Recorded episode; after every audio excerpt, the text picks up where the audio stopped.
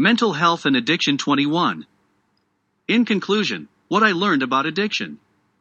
Having been through a considerable amount of crap both individually and with the family during these times, I learned a few things along the way. Number one, addiction in general is terrible. I feel for every individual and every family dealing with it.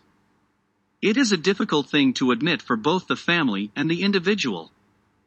Number two, admitting that there is a problem with the addict. We all tend to put up with way too much. We push things aside and rationalize the problem. It's this, it's that, or it's something else. Number three, we put up with way too much because we think we can solve the problem. We can all solve problems. However, problems like these, concerning addiction and mental health, are beyond our understanding and professional help is needed. How can we help? Dealing with mental health. Seek help as soon as possible. I would suggest this at the first sign of addiction or mental health concern. We think we are strong and able, yes, we are all strong and able. Unfortunately, this sort of thing creeps up slowly most of the time.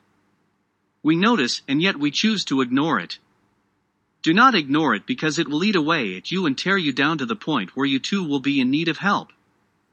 In my case, reaching out to Al-Anon was the one thing I needed desperately. Being able to share my experience is incredible. Living with an alcoholic or an addict is no walk in the park. We as family members especially can be affected very directly by the addict.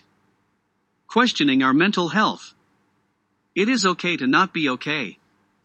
Like myself, I thought I was okay. I was strong, strong and able. I was strong and able until I wasn't. Being in a family business, I was used to dealing with pressure, deadlines, and 250 employees. Coaching them, helping them, and guiding them was something I loved to do. Dealing with an addict? Well, that was a whole different type of insanity. I mean this in the nicest and gentlest way possible. The games, the deceit, the lies, and the mental toll the years took on me were incredible. The excuses, arguments, fights, and constant second guessing were incredibly hard on the whole family. These were things I was not equipped for. This is where the professionals can help. The hardest part. Get help for the addict. Easier said than done. Sure, it is easier said than done. However, you need to take the steps to seek help. The addict knows full well that they have a problem. Up to a point, we all love to be in denial. For practical purposes, we can say we all want to ignore the problem. We can all do research on Alcoholics Anonymous. We can all read up about addiction and mental health online. Search addiction centers and treatments, but the one thing we all ignore is approaching this problem head on. I was scared, I didn't know how. I tried it in a way that I thought was right. But I was wrong. Seek help from addiction centers and get professional help. The addict will deny the problem.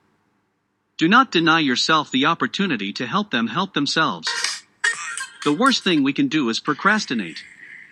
Once you have done your part and guided your loved one, friend, or family member in the right direction, support is what they need. Be there for the person in need and have hope.